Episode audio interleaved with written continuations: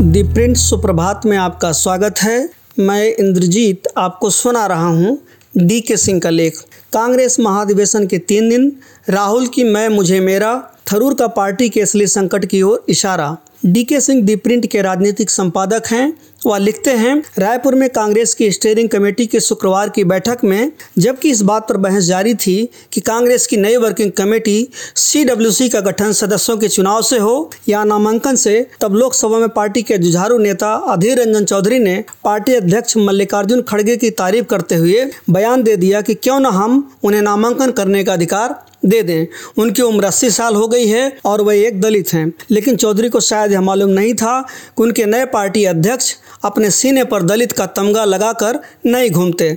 सूत्रों ने मुझे बताया कि चौधरी के इस बयान पर खड़गे ने पलट कर बयान दे दिया, अरे क्या दलित दलित करता है, क्या मैं केवल इसलिए सक्षम हूँ कि मैं दलित हूँ। बहरहाल जैसा कि होता रहा है, गांधी परिवार हावी रहा, सी डब्ल्यू सी के लिए चुनाव नहीं हुआ। हालांकि पार्टी में असंतुष्ट गुट जी तेईस ने अगस्त दो हज़ार बीस में सोनिया गांधी को लिखे पत्र में इसकी मांग की थी, लेकिन चुनाव न कराने का फैसला पार्टी के पचासीवें पूर्ण अधिवेशन में जमा हुए करीब पंद्रह हजार प्रतिनिधियों को नहीं भाया।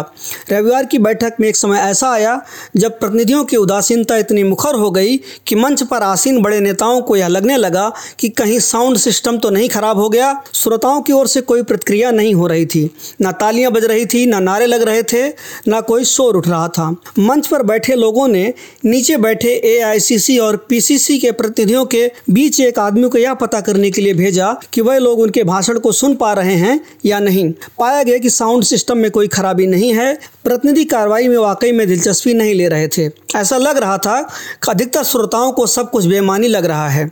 सेवा दल और इंडियन यूथ कांग्रेस के कार्यकर्ताओं के कुछ समूहों को अहम स्थानों पर तैनात किया गया। जब नेतागढ़ भाषण दे रहे थे तब ये समूह प्रियंका गांधी वाड्रा और राहुल गांधी के समर्थन में नारे लगा रहे थे, लेकिन भीड़ की ओर से जवाबी नारा शायद ही लगाया जा रहा था। इस बीच भाषण जारी रहे।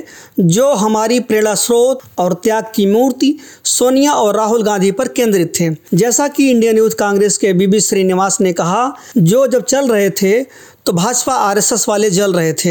हिमाचल प्रदेश के मुख्यमंत्री सुखविंदर सिंह सुक्खू ने श्रोताओं को याद दिलाने की कोशिश की कि गांधी परिवार ने आखिरी कुर्बानी क्या दी। राहुल गांधी चाहते तो दो हज़ार नौ में प्रधानमंत्री बन सकते थे, क्योंकि मनमोहन सिंह ऐसा चाहते थे, लेकिन श्रोताओं ने ताली बजाने की जरूरत नहीं समझी।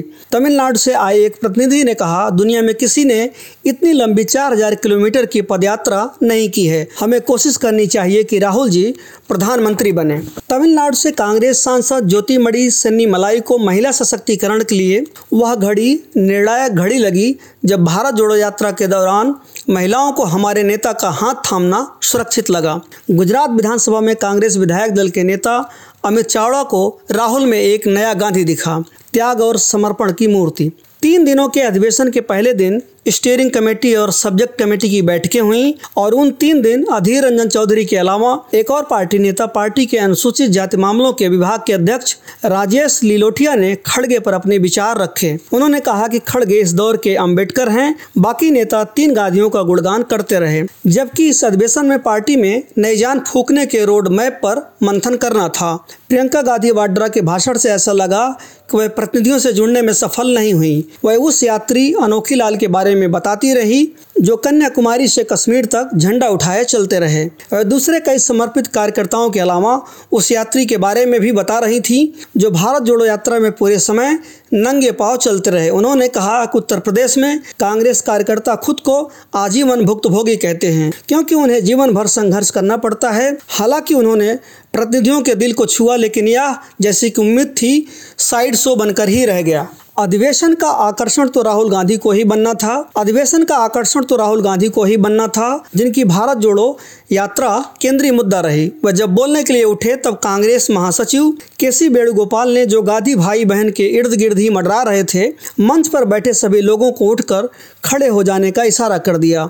सबने वैसा ही किया और वेणुगोपाल ने एक बाजी जीत ली। राहुल मुख्य रूप से अपनी यात्रा के बारे में बताते रहे।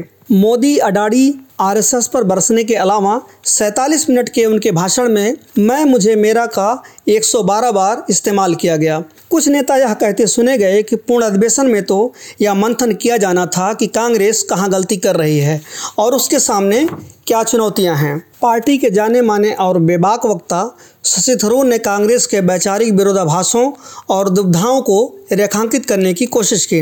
कांग्रेस को अपने आधारभूत मूल्यों के लिए लड़ना चाहिए। हमें यह स्पष्ट होना चाहिए कि हम सबको साथ लेकर चलने वाले भारत के विचार के साथ हैं।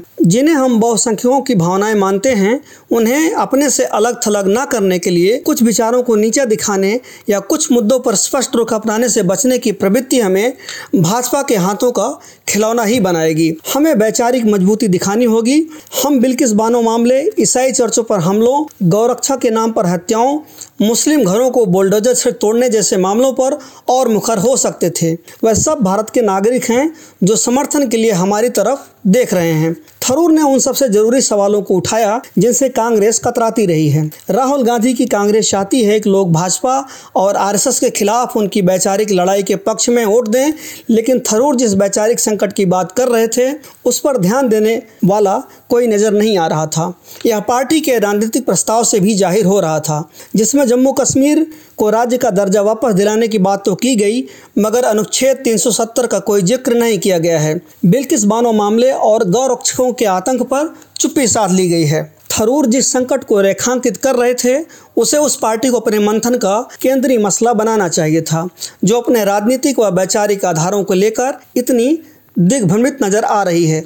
लेकिन दिग्गजों के उस जमावड़े में थरूर अलग थलग पड़ते नजर आ रहे थे। पूर्ण अधिवेशन के अंत में खड़गे ने कांग्रेस का रोड मैप प्रस्तुत किया। हमें उस काम को आगे बढ़ाना है जिसे राहुल जी ने पथरीली राहों पर चलकर शुरू किया। भारत जोड़ो यात्रा से यही मार्गदर्शन मिलता है। मार्गदर्शन, लेकिन अगर हम यह सोचें कि एक गैर गांधी कांग्रेस का अध्यक्ष महज नाम के अध्यक्ष के सिवा पार्टी के कार्यकर्ताओं और वोटरों को खड़गे का संदेश साफ था कि वह यह कि गांधी परिवार ही कांग्रेस है। आप यह मत पूछिए कि वह आपके लिए क्या कर सकते हैं, आप खुद से पूछिए कि आप उनके लिए क्या कर सकते हैं। दीप्रिंट सुप्रभात को सुनने के लिए धन्यवाद। एक नए अंक के साथ फिर मिलेंगे।